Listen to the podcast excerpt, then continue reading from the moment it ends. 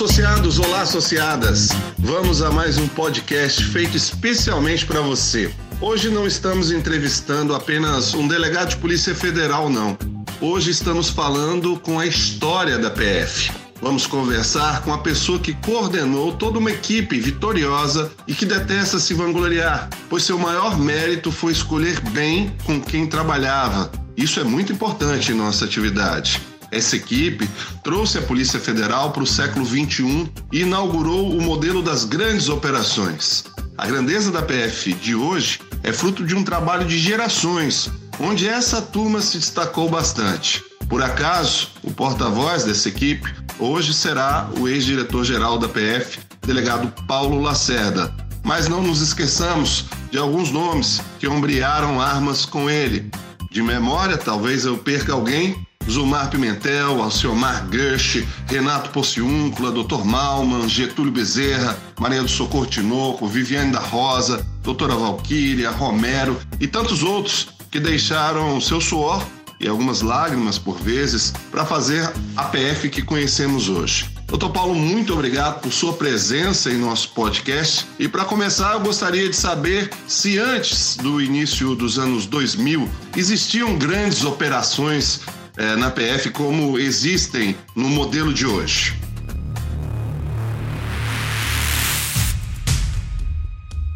Olá, doutor Brito. Primeiro eu quero agradecer a nossa DPF e dizer da minha satisfação em falar neste podcast para amigos e colegas da Polícia Federal. Bem, respondendo à sua pergunta, entendo que as operações do passado não eram exatamente iguais aos modelos de hoje. Ainda que lá atrás existissem trabalhos operacionais importantes, a quantidade de operações e o número de alvos eram bem menores do que temos agora. Acho que antes elas eram proporcionais aos meios disponíveis na época, porque ainda não existiam estes equipamentos mais sofisticados, com elevada capacidade de monitoramento telefônico, interceptação de sinais, dados e documentos. Um outro aspecto era o fato de que o Brasil tinha uma legislação penal considerada das mais atrasadas entre os países do mundo civilizado. Eu lembro que a repressão ao tráfico de drogas era quem detinha a maior expertise de investigação na PF, com prisão de alguns traficantes importantes. Isso também ocorria em menor escala no campo da polícia fazendária com operações isoladas no combate ao contrabando e descaminho. Naquele tempo não havia a definição de crime organizado. Ainda vigia o tipo criminal de quadrilha ou bando do Código Penal de 1940. Foi a Lei 9034-95 que deu pela primeira vez, de forma ainda incipiente, um novo conceito de organização criminosa. E vejam que o Brasil somente teve uma legislação de lavagem de dinheiro em 1998 com a Lei 9613 que, que criou o COAF.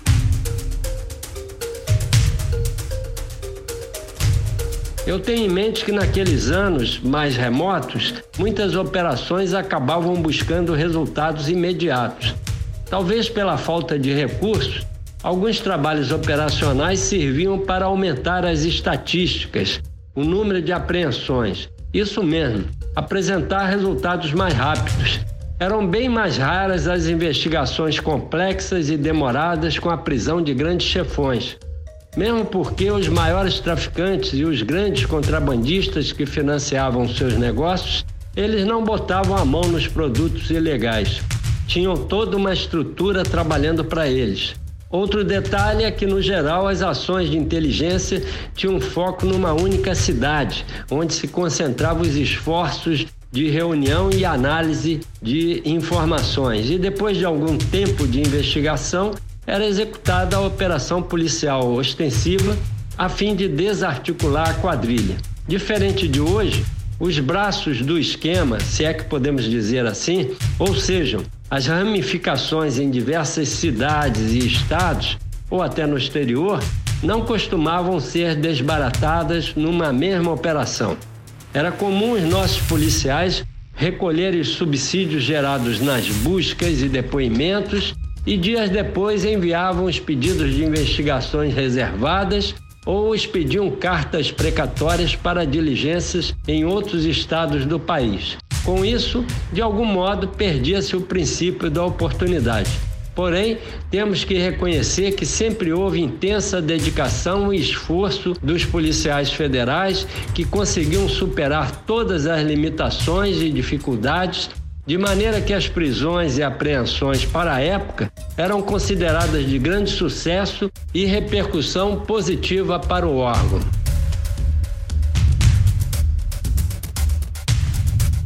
E como surgiu a ideia de criar esse modelo de grandes operações? Foi feito um manual, uma certa época, gerando seletividade e ganhos de escala nas ações da PF. Como tudo isso aconteceu?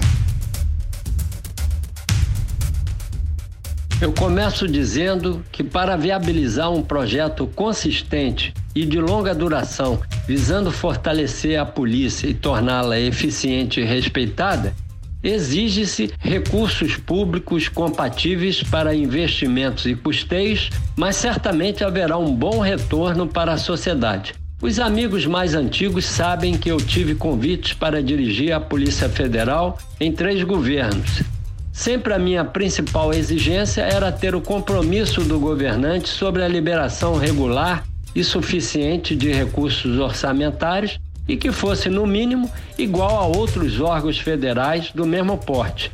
E posso dizer que eu tive a sorte de dirigir a Polícia Federal num momento importante de sua modernização, com a retomada dos projetos Pro Amazônia e Promotec além de várias outras iniciativas.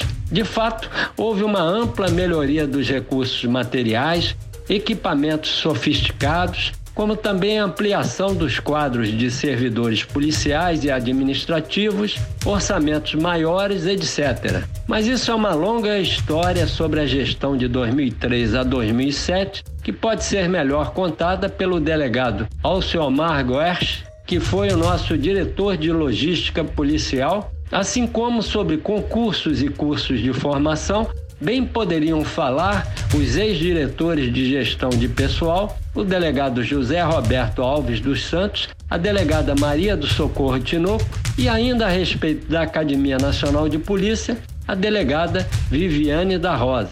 Todos trabalharam intensamente naqueles quase cinco anos em que a PF quase dobrou o seu efetivo, passando de 7.800 para praticamente 14 mil servidores. O certo é que, com tantas melhorias materiais e recursos humanos adequados, ajudaram muito a nossa administração. Agora, falando em específico de como se deu o surgimento das grandes operações policiais naquele período, creio que não existe uma resposta simples e nem definitiva, mas se inicia com a centralização das grandes operações no órgão central em Brasília, sob o comando das três novas diretorias que passaram a coordenar as investigações dos casos mais complexos. Eram a Diretoria Executiva, sobre a chefia do delegado Zulmar Pimentel, a Diretoria de Combate ao Crime Organizado, dirigida pelo delegado Getúlio Bezerra, e a Diretoria de Inteligência Policial, chefiada pelo delegado Renato Porciúncula. Já a Superintendência Regional do Estado, onde os fatos seriam investigados, fornecia no mínimo um delegado e sua equipe, que conheciam o caso, a atuar com o apoio direto de uma das três citadas diretorias da sede. Sem dúvidas, foi um modelo operacional surgido num momento propício de melhorias materiais, mas reflete um processo dinâmico de evolução da doutrina operacional da Polícia Federal. Sabemos que ao longo de muitos anos, as experiências vão consolidando práticas e construindo rotinas conforme surgem as exigências naturais do trabalho, mas também se potencializam com a modernização de equipamentos tecnológicos e a capacitação de pessoal. De qualquer modo, tentaria explicar o que nós pensávamos e discutíamos entre colegas diretores sobre o formato ideal de uma investigação de grande porte a nível nacional, prevendo as etapas de inteligência e de procedimentos operacionais ostensivos. E, finalmente, deveríamos padronizar e normatizar tudo em manuais de trabalho. Em primeiro lugar, a própria ideia de grandes operações especiais na Polícia Federal, que passaram a ser concebidas sobre a metodologia de emprego simultâneo a nível nacional, penso que começou com a seletividade das investigações. Da minha parte, a contribuição que eu dava era fruto de experiências anteriores, chefiando as delegacias fazendárias de Minas Gerais e Rio de Janeiro e ainda em Porto Velho, Rondônia, Ponta Porã, Nova Iguaçu, na Baixada Fluminense e também na divisão de Polícia Fazendária da sede, que comentarei mais à frente ao falar do caso PC Farias.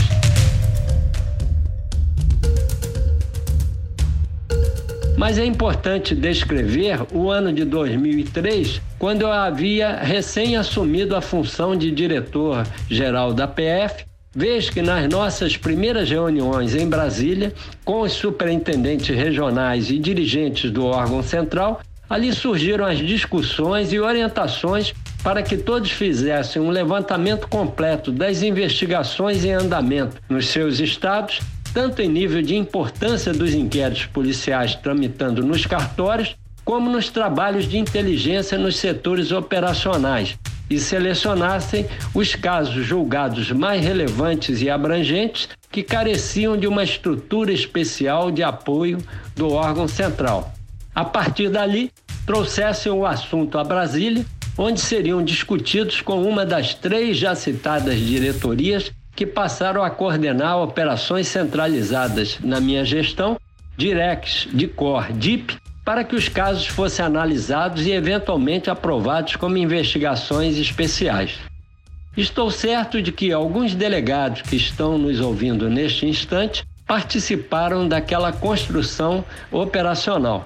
Quero dizer que todos os nossos dirigentes, à época, tinham experiência para juntos definirmos o que viria a ser o modelo de grandes operações, que naturalmente deveriam ser precedidas de um longo e paciente trabalho de inteligência policial. Embora os colegas já conheçam muito bem o assunto, mas apenas para exemplificar teoricamente o que pensávamos, eu vou idealizar um suposto caso de corrupção de agentes públicos, que é sempre uma investigação mais difícil da polícia comprovar. Vejam que no passado era comum uma notícia de corrupção ser apurada como um fato isolado no inquérito policial. Supondo um aeroporto interna internacional das nossas maiores cidades, num serviço de imigração, onde algum servidor público exigisse 100 dólares para um estrangeiro de saída do nosso país, alegando uma burocracia indevida que não teria sido cumprida. O viajante pagava contrariado para não perder o voo, viajava e lá no seu país enviava uma carta de denúncia de corrupção para a embaixada do Brasil local. Algum tempo depois, a Polícia Federal Brasileira recebia a comunicação do fato, abria um inquérito policial que não chegava a nada, porque o denunciante não estava mais aqui para depor e o servidor suspeito, mesmo quando identificado, negava tudo. Ao final, o inquérito fatalmente seria arquivado pela Justiça por falta de provas. Com a nova sistemática adotada naquele período, na hipótese do mesmo funcionário público imaginário que fosse citado na denúncia, abriríamos o procedimento sigiloso com pedidos iniciais ao juízo competente e anuência do Ministério Público para investigar o servidor com todos os meios legais permitidos. Por algum tempo, o suspeito não seria impedido de continuar praticando os atos ilícitos. Só que todas as suas ações passariam a ser monitoradas passo a passo, 24 horas do dia, por várias semanas ou até meses, tudo documentado reservadamente pela inteligência policial. Depois de dois a seis meses monitorando tudo o que ocorria com o servidor denunciado, a, inve a investigação já reunia provas robustas de vários atos ilícitos. Assim, passamos a saber que ele atuava ilegalmente com um grupo também identificado de colegas, tinha um chefe que dava cobertura e igualmente recebia propinas. Surgem novos personagens fora do ambiente do aeroporto que usavam o esquema para proteger delinquentes internacionais procurados na difusão vermelha da Interpol. Descobria-se assim gente envolvida de outros estados e até mesmo no exterior.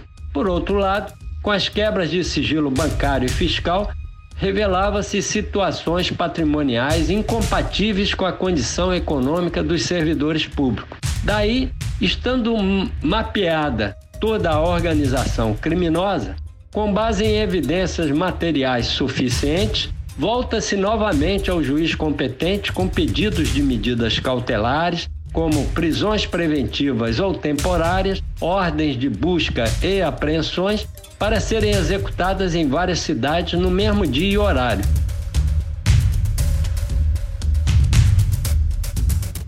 Essa etapa ostensiva exigia um minucioso planejamento operacional com detalhada logística em termos de transporte, rigoroso monitoramento de alvo às vésperas da deflagração, a escala de, dos policiais encarregados de prisões e buscas e mais os equipamentos compatíveis, instruções no briefing, etc.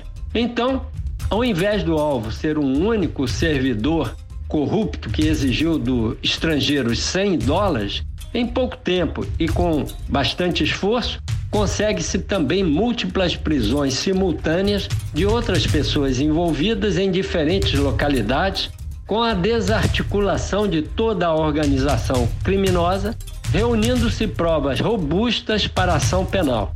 E aqui faço a ressalva que essa metodologia utilizada com sucesso entre 2003 e fins de 2007, como é comum acontecer, logo depois teve seu modelo reavaliado pela Direção Geral da Polícia Federal. E eu considero algo absolutamente normal. Daí novas rotinas e procedimentos surgiram, como a descentralização do comando operacional, que era em Brasília, passando a coordenação dos trabalhos para as superintendências regionais nos estados. Algumas outras modificações foram ditadas pela dinâmica da criminalidade e pela própria mudança da legislação, como o surgimento da Lei 12.850 de 2013, que instituiu a nova colaboração premiada. Desde então, a Polícia Federal continua obtendo êxitos operacionais tendo como principal exemplo a Operação Lava Jato. Eu gostaria ainda de dizer que, para a Polícia Federal conduzir com êxito os seus novos projetos naquele momento, isto somente foi possível pela condição de podermos contar com qualificados quadros de delegados, peritos, os nossos valorosos EPAs e mais o apoio dos servidores administrativos. A todos aqueles que lá estavam, eu rendo as minhas homenagens.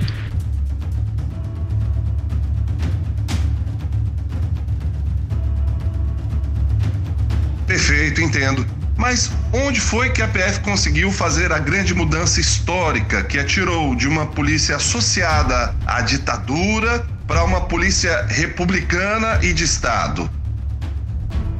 Pois é, doutor Brito. É necessário ressaltar que a Polícia Federal nunca foi propriamente uma polícia política, vez que, mesmo no auge do regime militar, ela mantinha várias atribuições que ainda existem na atualidade, como as de polícia fazendária, polícia de repressão a entorpecentes, polícia de imigração, com a expedição de passaporte, registro de estrangeiro, etc. No meu entender, houve alguns aspectos que marcaram fortemente o Departamento de Polícia Federal que muitos classificavam indevidamente como um órgão da ditadura. Primeiro, a vinculação na sua estrutura organizacional da famosa divisão de censura de diversões públicas, que tinha como principal função aprovar ou recusar, a partir de laudos elaborados pelos censores federais, de todos os conteúdos produzidos pela imprensa escrita, falada e televisionada e outros materiais midiáticos. A DCDP funcionou entre 1972 e 1988. Um segundo aspecto que associava o Departamento de Polícia Federal com a repressão política era a atribuição de Polícia Judiciária da União exercida através da DOPS, a divisão de ordem política e social, vez que os inquéritos sobre crimes previstos na Lei de Segurança Nacional tramitavam na DOPS da Federal. A censura foi extinta pela Constituição de 1988, enquanto a DOPS, Divisão de Ordem Política e Social do DPF, somente teve mudanças de perfil e atribuições a partir de 2003, quando alteramos a estrutura organizacional da Polícia Federal e passamos a denominá-la Coordenação Geral de Defesa Institucional com as suas projeções nas superintendências regionais, denominada DELINSTES, Delegacias de Defesa Institucional. Entretanto, o aspecto que talvez tenha sido mais decisivo para uma forte transformação na imagem da Polícia Federal foi a necessidade de vencer um histórico distanciamento com a mídia. E acho necessário reconhecer que uma mudança ainda muito incipiente neste processo teve início lá atrás com a nomeação do delegado Romeu Tuma para a direção-geral da Polícia Federal. É curioso que o Tuma tinha sido o chefe da temida DOPS da Secretaria de Segurança Pública do Estado de São Paulo, que também era muito mal vista por políticos e intelectuais da época. Mas o doutor Tuma surpreendeu ao se aproximar da mídia, passando a divulgar ele próprio os maiores trabalhos da Polícia Federal, em especial as prisões e apreensões no combate ao tráfico de entorpecentes. Mas, na verdade, a imagem da Polícia Federal ainda não conseguira se dissociar dos governos militares, tanto que nas eleições de 2002 o próprio programa oficial de governo do então candidato Lula da Silva, a respeito dos órgãos de segurança, considerava literalmente o Departamento de Polícia Federal uma espécie de caixa preta da administração pública. Ou seja, uma corporação policial fechada que não se dispunha a apresentar a necessária transparência sobre o seu trabalho para a sociedade. Daí quando eu assumi a direção geral da PF em janeiro de 2003, eu tentei entender o motivo por que alguns formuladores de políticas do novo governo imaginavam a Polícia Federal de forma tão distante e negativa, que lembrava aquele enigma: decifra-me ou te devoro. Algo preocupante por tratar-se de integrantes de uma nova administração que se iniciava. A partir daí, demos uma especial atenção para a divisão de comunicação social da Polícia Federal, trazendo um experiente jornalista profissional, o François René, que reuniu no setor um grupo de policiais formados em jornalismo, a exemplo do próprio apresentador deste podcast, o Dr. José Brito, mas também os policiais Bruno Krasmaier, o Fagner, o Mauri, o Anderson, Valentim, Alessandre, Michele, além da Kelly e muitos outros importantes colaboradores que atuavam não somente na sede em Brasília, como nas diversas superintendências regionais. E tinha ainda, no início do projeto, o nosso porta-voz oficial, o delegado Reinaldo de Almeida César, é, que, por curiosidade, é ex-presidente da DPF. Fizemos a avaliação de que, apesar de longos anos decorridos do regime militar, a Polícia Federal ainda não realizara uma transição adequada da sua imagem para os novos tempos de democracia pós-abertura política.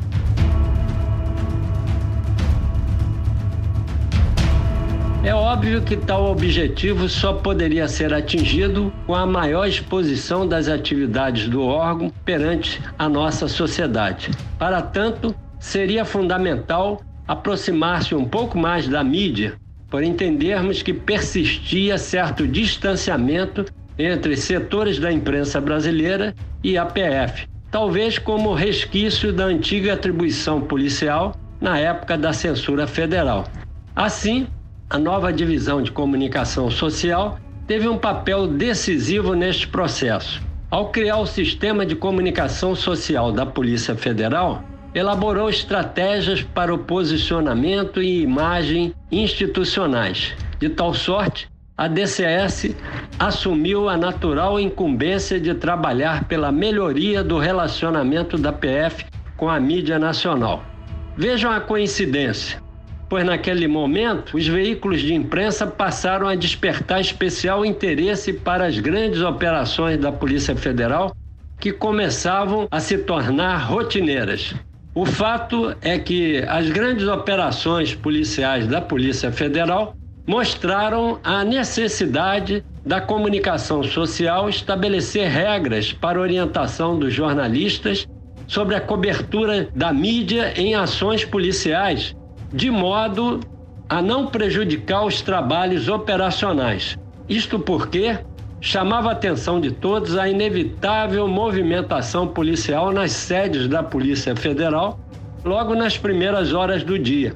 A saída simultânea de várias viaturas ostensivas e seus deslocamentos para os endereços de busca, apreensão e prisão de pessoas investigadas passou a motivar o interesse da imprensa que, independente da vontade da polícia, colocava seus carros seguindo os veículos oficiais em alta velocidade, causando riscos de acidente. Eu quero lembrar não haver respaldo legal para uma eventual hipótese da polícia tentar impedir o acompanhamento da mídia em via pública. Na sequência, os jornalistas se posicionavam em áreas externas próximas aos locais das diligências operacionais, na expectativa de colherem imagens e obterem informações. Daí, tornou-se indispensável a comunicação social da PF criar rotinas e estabelecer regras racionais, uma espécie de acordo de cavaleiros para que os jornalistas interessados recebessem ainda pela manhã um resumo com as informações possíveis da etapa ostensiva das diligências policiais, a fim de poderem realizar, sem atropelos, a sua cobertura, observando os limites impostos ao sigilo das investigações, bem como o direito de privacidade das pessoas investigadas. A DCS coordenou em quase cinco anos o relacionamento com a imprensa e as ações de comunicação em mais de 300 grandes operações policiais em todo o Brasil, dando efetiva visibilidade ao trabalho da Polícia Federal, que nunca mais foi chamada de caixa preta, mas ao contrário, conquistou uma imagem de seriedade e competência que a levou a atingir alta credibilidade perante a população brasileira, posição que permanece até os dias atuais, para orgulho de todos nós policiais federais.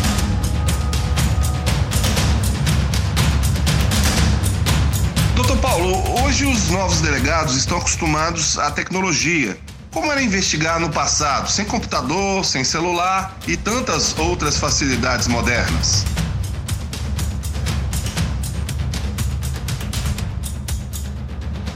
Com certeza, eu e colegas mais antigos conhecemos bem as dificuldades de recursos materiais e sabemos o que era trabalhar no passado sem computador, smartphones e demais instrumentos da modernidade. A esse propósito, vou aproveitar e falar agora de um grande desafio que eu enfrentei para conduzir as investigações do chamado esquema PC Farias, um caso emblemático para a Polícia Federal iniciado em 1992 em Brasília, que durou pouco mais de três anos e resultou na abertura de 118 inquéritos policiais.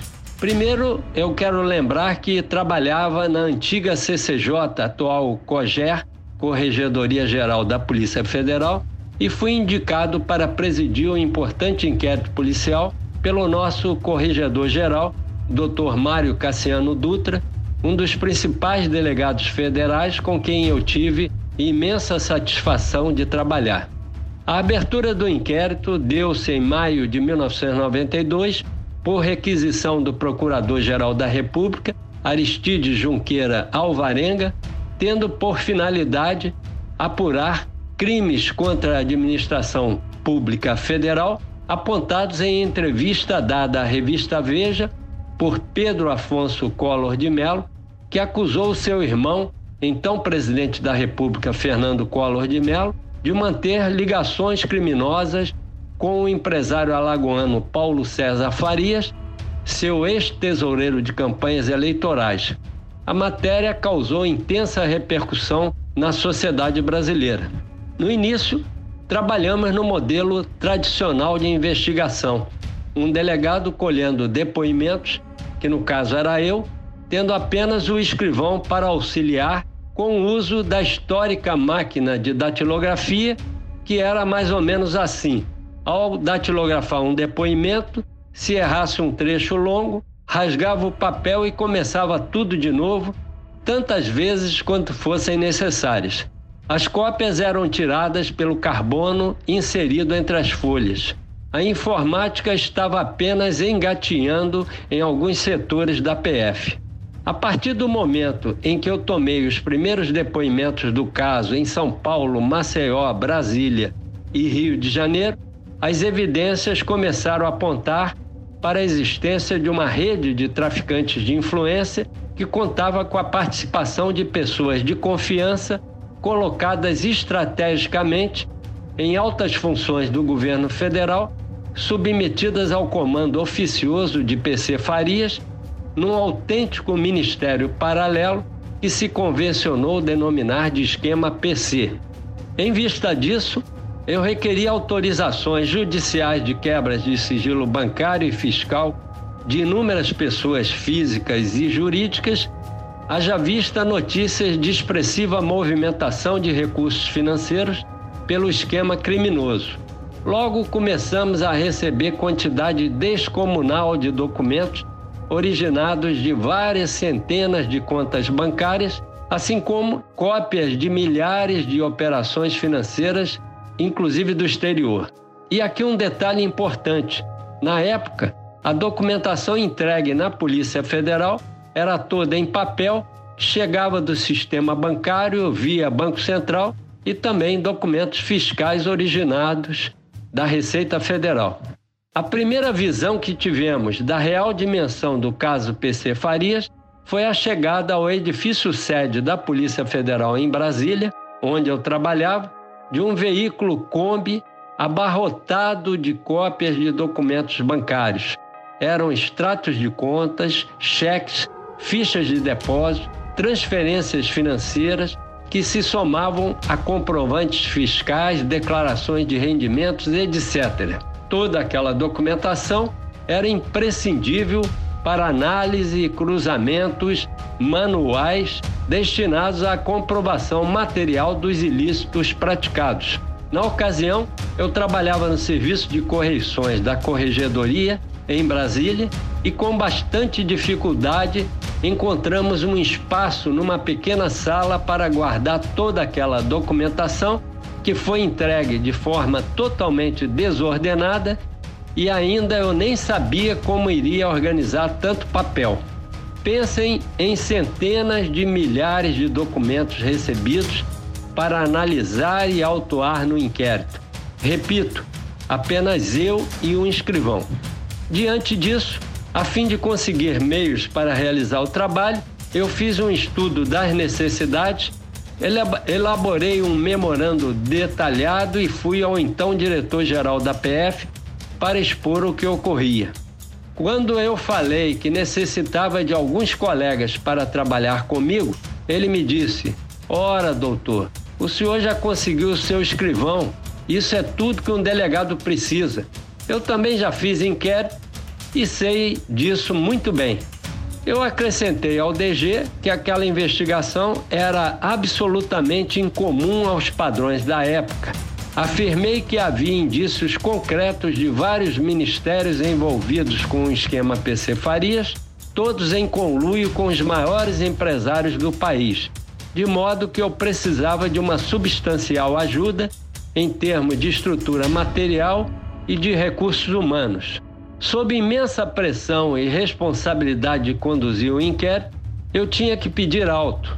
Solicitei 10 equipes compostas de delegados, escrivães, agentes e peritos, com dedicação exclusiva por certo período. O diretor nem acreditou na seriedade do meu pleito, até que lhe entreguei o memorando, já com os nomes dos colegas que eu havia previamente contatado. O DG, um tanto perplexo, autorizou apenas metade do pedido e só por 10 dias. Em consequência, com esse apoio temporário, começamos a montar uma pequena equipe que passou a ocupar uma parte do quarto andar da Corregedoria Central, na sede da PF, onde logo depois criamos de modo informal o setor de inquéritos especiais com o nome escrito numa placa de papelão, para que as pessoas pudessem identificar o novo setor. A imensa gama de diligências realizadas para apurar as inúmeras irregularidades cometidas em detrimento da União no triênio 90 a 92 trouxeram para o inquérito policial elevada quantidade de informações de crimes independentes que demandavam novas apurações específicas.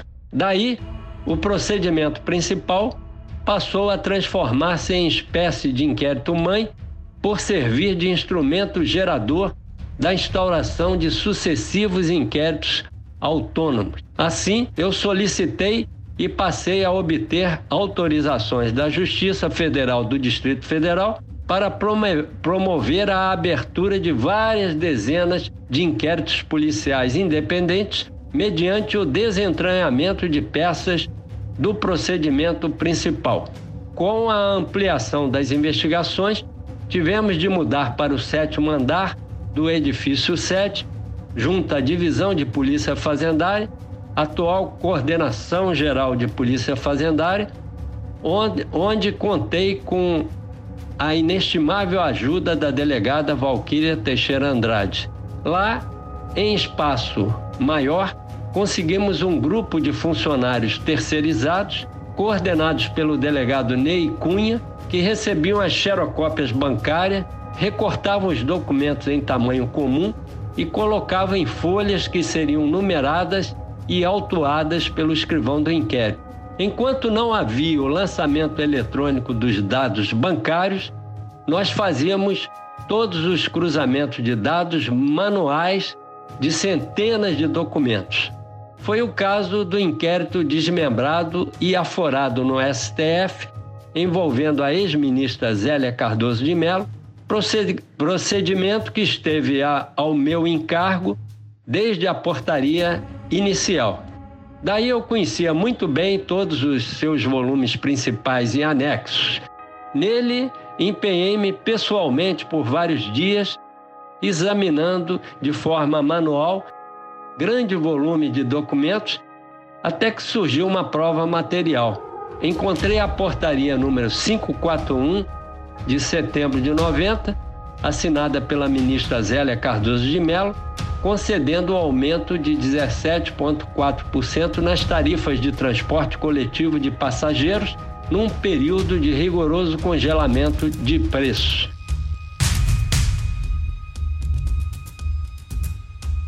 Ao mesmo tempo, a entidade beneficiária do aumento, a Rodonal, Associação das Empresas de Transporte Interestadual de Passageiros, pagou o valor equivalente a um milhão de dólares ao PC Farias, o qual, na mesma ocasião, desembolsara montante de 236 mil dólares com despesas em benefício de Zélia Cardoso de Mello, entre as quais uma vultosa reforma na Casa do Jardim Europa em São Paulo, onde vivia a ministra da Economia, com o então marido, o humorista Chico Anísio. Com aquela descoberta, eu acabara de encontrar o chamado ato de ofício, uma nova exigência de prova que o STF acabara de impor para caracterizar crime de corrupção praticado por autoridade pública com prerrogativa de fórum especial, passando a ser um elemento fundamental para a condenação da ex-ministra. Daí para frente é uma longa história que daria vários dias para falar. Mas lembro ainda que com a abertura da Comissão Parlamentar de Inquérito do PC Farias no Congresso Nacional, o diretor-geral da PF concordou com a ampliação do nosso grupo de investigação, sobretudo porque a CPI obteve autorização de compartilhamento de dados do inquérito da Polícia Federal, o que me obrigava a encaminhar com frequência cópias de peças das investigações ao relator da comissão e a outros políticos encarregados da elucidação dos fatos. Com isso, também passamos a receber os primeiros microcomputadores e impressoras emprestados de outros setores, cujos equipamentos eram muito bem-vindos, embora chegassem com grande atraso para os nossos trabalhos. A partir de então, o delegado Ney Cunha, juntamente com o pessoal da informática, começou a criar programas com novas rotinas de arquivamento e pesquisas em meio eletrônico exclusiva para investigações financeiras.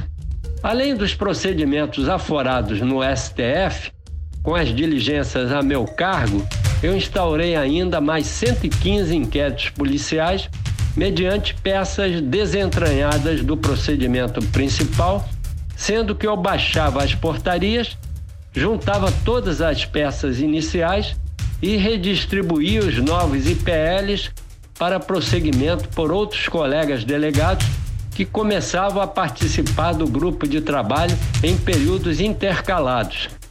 Foi uma valiosa ajuda dos delegados Ulmar Pimentel, Neide Alvarenga, Ivan Lobato, Alciomar, Cefrim, Bertozzi, Roberto Monteiro, João Carlos Abraços, Euclides Rodrigues e lembro também de um dos inquéritos presidido pelo delegado Cavaleiro. No local trabalhavam ainda os peritos criminais Geraldo Bertolo, Zaira Heloel, Eustáquio Márcio, Paulo Pedrosa, além dos escrivães José Maria, o Miranda, Teles, os agentes Wellington, Sérgio, entre muitos outros policiais federais. Dentre os procedimentos desentranhados do inquérito mãe, foram abertos ainda 35 inquéritos referentes a milhares de operações financeiras ilegais destinadas ou oriundas de paraísos fiscais. Eram documentos provenientes das antigas contas CC5, a carta circular número 5 do Banco Central, que permitia a abertura de contas correntes bancárias no Brasil por pessoas não residentes em nosso país.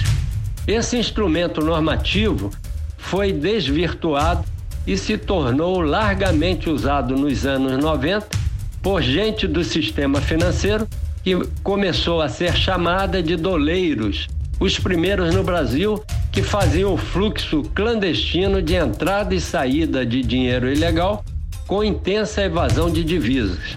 Oficialmente, os titulares dessas contas eram empresas fictícias sediadas em paraísos fiscais, como as Ilhas Virgens Britânicas, Ilhas Queima, Ilhas Normandas, Panamá, Suíça, Uruguai, Paraguai, Delaware nos Estados Unidos, etc.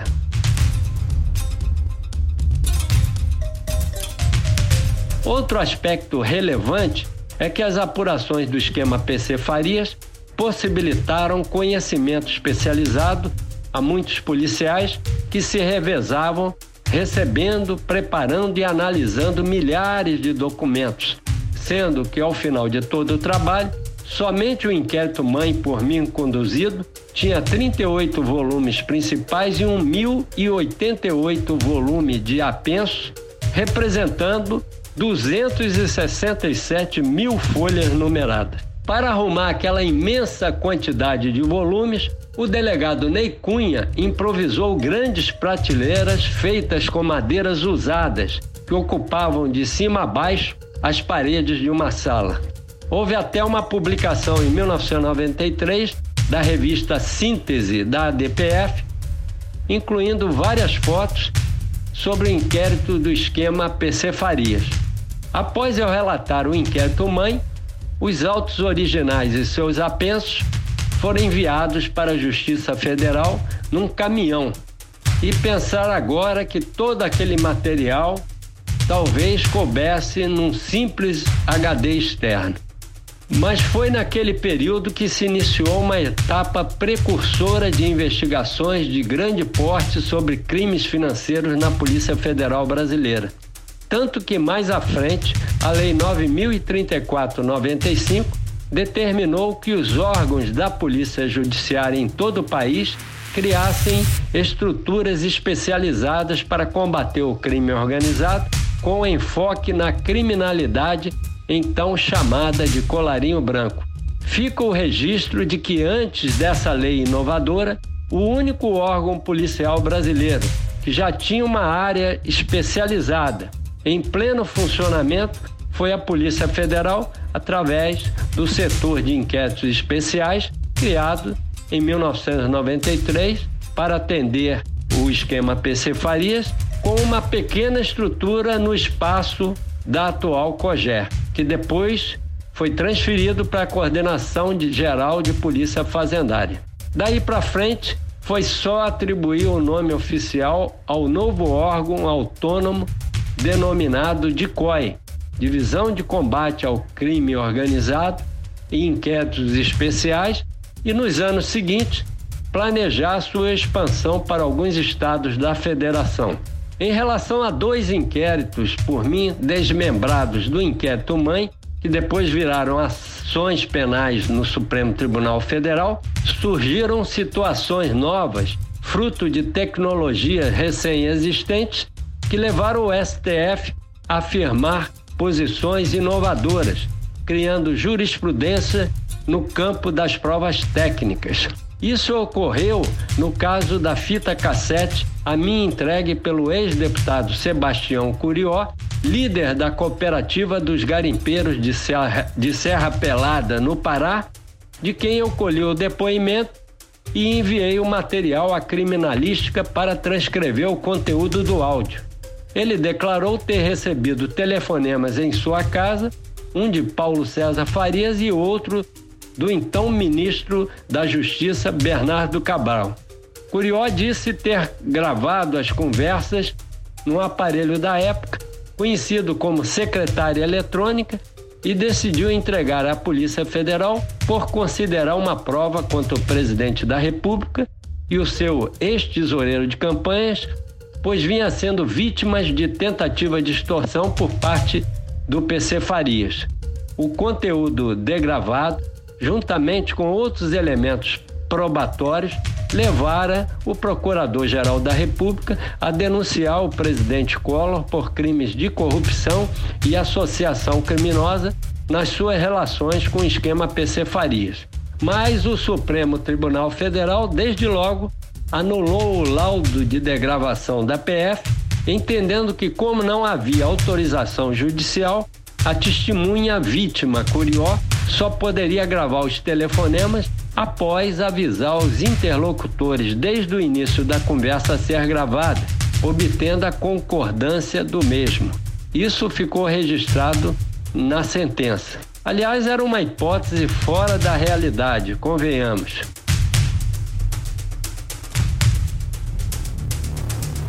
Outro forte indício de formação de quadrilha ou associação criminosa foi obtido em arquivos informatizados de uma das empresas de fachada de Paulo César Farias, a Verax de São Paulo, criada para dar aparência de regularidade às suas atividades ilícitas. É um caso particularmente interessante porque se trata do primeiro laudo de exame pericial em meio eletrônico realizado para fins criminais no Brasil, portanto, algo que era inédito para a Polícia Judiciária e Justiça Criminal brasileiras. Em junho de 1992, eu tomei conhecimento de que fiscalização da Receita Federal em São Paulo, ao proceder diligência fiscal no escritório comercial de Paulo César Farias, na capital paulista, dois auditores arrecadaram um microcomputador estrangeiro novo, desacompanhado de documentação legal. Tal equipamento se encontrava desligado e pronto para ser levado do local, face à iminente desativação do escritório de PC Farias em decorrência das investigações iniciadas pelos órgãos competentes. O aparelho eletrônico não possuía registros em sua memória e apresentava sinais de haver sido apagado todos os dados de seu disco rígido, antecedendo a diligência fiscal. Eu solicitei formalmente ao secretário da Receita Federal o envio do equipamento à polícia em Brasília, além da apresentação dos auditores que fizeram a apreensão. Logo recebi o material devidamente lacrado ouvi os fiscais que o arrecadaram e solicitei os serviços periciais do Instituto Nacional de Criminalística. Os peritos criminais federais, tendo à frente o Dr. Paulo César Pedrosa, receberam e fotografaram o equipamento ainda lacrado pela Receita Federal. A fim de melhor resguardar tão complexo trabalho, decidimos que os serviços periciais seriam realizados numa sala reservada só acessível aos peritos designados em instalações do então CIDPF, o Centro de Informações da Polícia Federal, no quinto andar do edifício sede, hoje denominada Diretoria de Inteligência Policial. Foi, foi necessário adquirirmos no exterior um software seletivo para a recuperação de arquivos protegidos por senha para uso naquele equipamento que era à época um moderno microcomputador. Após se passarem dois dias de varreduras, o perito Pedrosa me chamou na sua sala de trabalho quando começaram a surgir uma série de dados altamente relevantes. Eu logo telefonei ao Procurador-Geral da República, Dr. Aristide Junqueira, informando a novidade. Ele interessou-se de tal modo que me pediu que aguardasse a sua chegada, pois estaria na PF em poucos minutos vez que a PGR era bem perto. Juntos presenciamos o início do minucioso trabalho de recuperação de vestígios, logrando-se a leitura de muitos arquivos completos e outros de forma parcial, mas demonstravam claramente a existência de uma organização criminosa funcionando nos bastidores do governo federal, envolvendo vários ministérios. Daí os dados recuperados foram novamente listados e gravados e, ao final, expressos num volumoso laudo de exame em microcomputador com 248 folhas, como dito, o primeiro trabalho pericial desta espécie realizado pelo Instituto Nacional de Criminalística da Polícia Federal. O resultado do trabalho foi excelente ao revelar a estrutura de uma organização criminosa com os vínculos espúrios em órgãos, empresas e entidades da administração pública, até mesmo contendo a doutrina, os objetivos e a posição hierárquica dos componentes do esquema PC. Apresentou enorme lista detalhada de altas autoridades e os mais importantes empresários brasileiros da época com quem tinham ligações ou interesse fornecendo registros co concretos de programas, obras, contratos, cronogramas de desembolso de verbas federais, percentuais das comissões cobradas e muito mais. O arquivo designado pela sugestiva denominação cache tinha como senha de acesso a palavra Collor, tratando-se de um banco de dados com 108 casos listados em linguagem codificada que, não obstante a impossibilidade da interpretação completa do seu teor, resultou da parte restaurada a verificação inequívoca da sua vinculação a interesses do esquema PC Farias junto ao governo federal. O laudo do microcomputador apreendido em endereço pertencente a Paulo César Farias, em São Paulo, ao relacionar as planilhas com o nome das obras entregues a grandes construtoras nacionais, inclusive prevendo percentuais a serem pagos ao esquema PC Farias, mostram de forma cristalina que são bem anteriores à Operação Lava Jato as relações espúrias dessas empresas com a máquina pública. Naturalmente, esse laudo foi mais um dos elementos importantes a servir de base para a PGR fundamentar evidências do envolvimento de Fernando Collor com a organização criminosa, propondo a sua condenação por crimes de corrupção e associação ao crime. Haja vista que o presidente recebia rotineiramente recursos de Paulo César Farias, ao mesmo tempo em que o esquema PC se beneficiava de dinheiro de empresários com negócios no governo federal. Ocorre que o Supremo Tribunal Federal também anulou o laudo de exame pericial, alegando que a Receita Federal não poderia entrar no endereço comercial de Paulo César Farias, a Verax SA, para promover fiscalização sem uma ordem da autoridade judicial competente. Até então, os órgãos fiscais tinham entrada livres aos estabelecimentos comerciais, nos quais requisitavam livros, conferiam talonários fiscais, verificavam estoques de produtos, etc.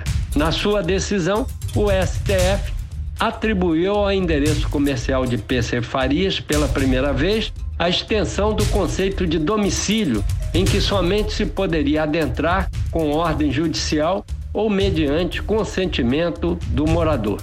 Mas, mesmo que houvesse ordem judicial de busca para a Receita Federal, ainda assim seria anulado o laudo pericial do, e, do INC, vez que o Supremo Tribunal Federal entendeu existir outro vício de origem, consistente no acesso de peritos federais à memória do computador sem autorização judicial, tendo, para tanto, equiparado os arquivos do equipamento ao conceito de inviolabilidade de, de, do sigilo de correspondência previsto no mesmo artigo 5 12 da Constituição Federal.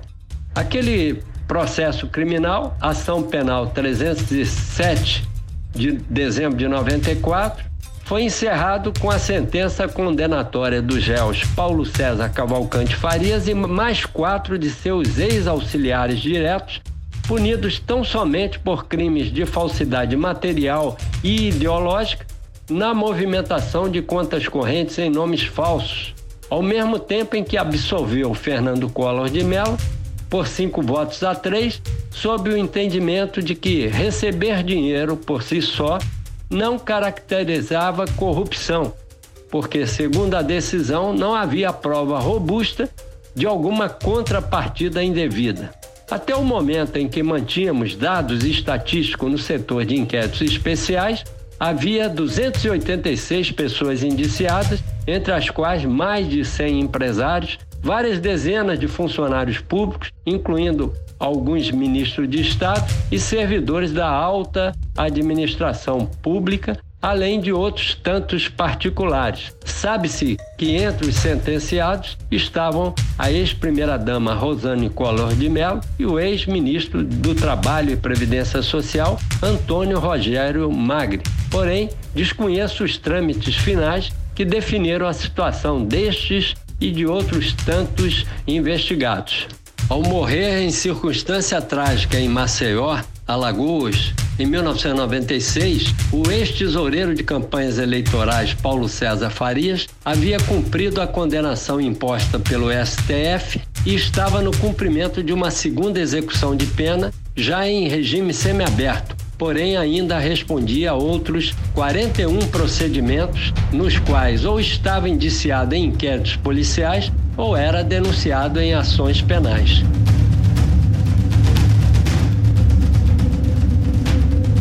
para finalizar, doutor Paulo, é, o que o senhor pensa sobre autonomia da Polícia Federal e mandato, mandato fixo para diretor-geral?